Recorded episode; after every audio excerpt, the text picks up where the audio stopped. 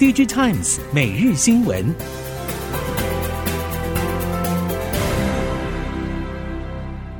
听众朋友们好，欢迎收听 Digitimes 每日新闻，我是翁方月，现在为您提供今天的科技产业新闻重点。首先带您关心台积电近期传出大客户联发科与苹果第二季砍单力道增强，而受惠于 ChatGPT 热潮的 Nvidia 也因为客户新单缩手，下半年在台积电订单增幅也没有像是预期爆发，加上联发科因为中国小米等多家大客户与传音仓库满仓，拉货力道大减，第二季持续大砍台积电5奈米、7奈米与16、12奈米家族订单，是台积电第二季产能利用率回升受阻的关键客户。市场预估台积电第二季营收将持续下跌。根据了解，下半年全球市况不明朗，客户对于营运展望更为保守，库存虽然去化加速，但需求没有看到明显的回升，因此台积电陆续接获客户简单和持续延后拉货等通知和商议。此外，虽然半导体库存调到第二季底告一段落，但需求回升也不明显，目前观察第三季不会有 V 型反转。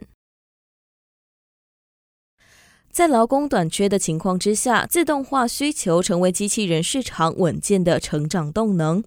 近年制造业害怕有朝一日断炼情况再度发生，因此建立具有韧性的营运生产模式，成为近年制造业导入自主移动机器人的一大考量。而自主移动机器人龙头 Mobile Industrial Robots 也看好台湾市场潜力，近期宣布强化对台湾的布局。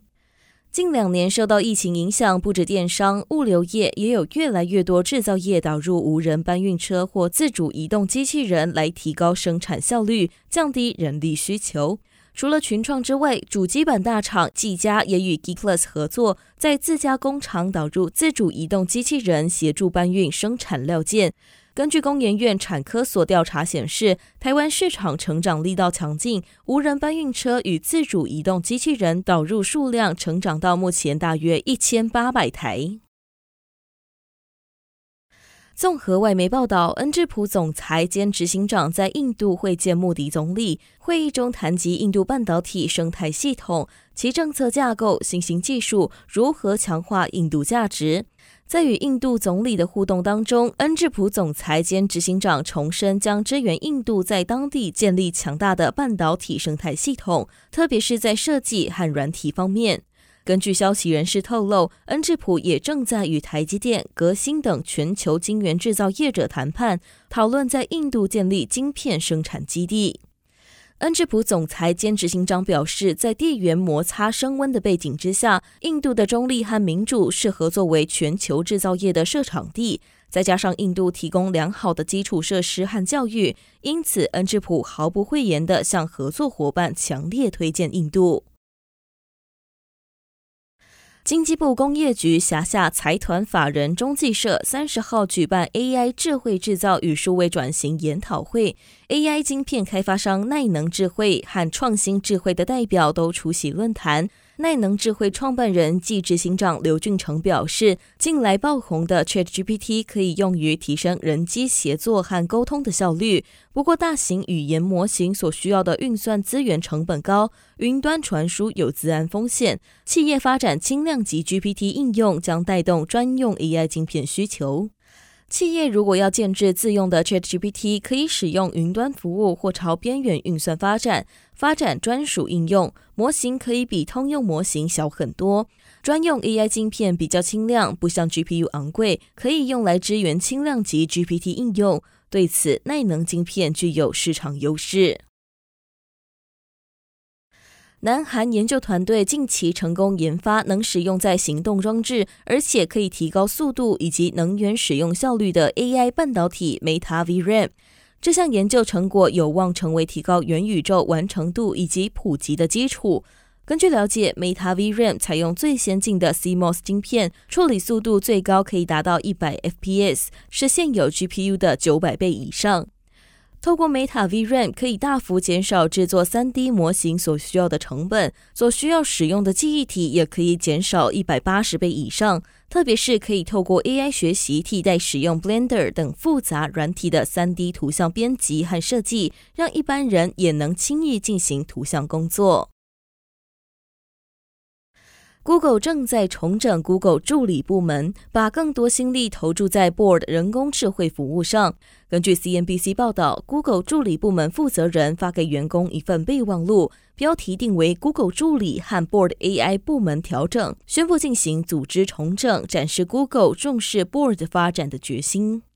随着微软积极将 ChatGPT 聊天机器人导入生产力服务中， Google 不得不推出 Bard 应战，但目前只是测验系统，先在英国和美国两地测试。不过目前最大的问题还是如何善用 Bard 服务获利。Google 助理部门重申，可以看见 Google 有意把 Bard 服务导入类似的产品当中。Google 管理高层暗示 Bard 可能会应用在搜寻引擎，就像是微软试图整合 ChatGPT 和 Bing 搜寻引擎。中小尺寸 OLED 市场统计近期出炉，三星显示器蝉联市占冠军宝座，但中国业者京东方以 12% 的市占率超过乐金显示器，位居第二。虽然说乐金显示器市占率年增1个百分点达到 11%， 但还是被京东方超越。虽然京东方的 OLED 出货量比三星显示器少，但之前京东方拿下苹果 iPhone 12 LTPS OLED 订单之后，让京东方的 OLED 技术获得认可，近几年更在中小尺寸 OLED 市场上缩小与三星的差距。预计南韩 OLED 业者将保持技术优势，中国业者则将透过降低价格等方式，在中国平价手机上搭载更多 OLED。乐金电子将 5G 通讯与美妆领域纳入新成长动力，加速奠定未来导向事业结构，并礼聘汽车领域的大学教授担任外部董监事，累积车用电子事业能量。根据韩媒 ET News 报道，乐金电子日前召开定期股东大会，透过将基础通讯事业与化妆品牌销售业新增为事业目标，稳固未来导向的事业结构。后续将调整事业模型与推动方式，加速获得实质性成长，以便在未来商机取得成长动力，提高企业价值。根据苹果近期取得的一项专利显示，未来 Apple Watch 表带有望加入进场通讯晶片，能够连接手表机身，改变手表的使用者界面以及使用模式。苹果也可能借此打击非官方授权表带。根据报道，这项专利名称为穿戴装置表带识别系统，表带能透过进场通讯技术与手表机身配合，例如换上水上活动专用或户外专用表带时，表面就会自动改变，并转换成最适当的使用模式。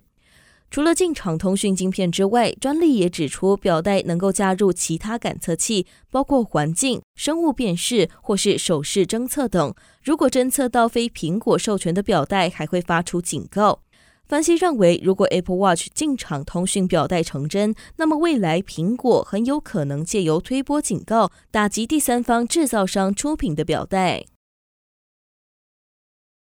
日前市场传出，苹果预计每年要投入10亿美元制作会在电影院上放映的内容，一方面在好莱坞提高曝光度，另一方面也会将这些内容投入旗下串流影音平台 Apple TV Plus， 提高用户订阅数。这可以视为是苹果希望打破当前现况的作为，先透过在电影院公开上映提高关注，再收录到自家平台上吸引订阅。目前传出苹果希望制作内容能在电影院播放至少1个月。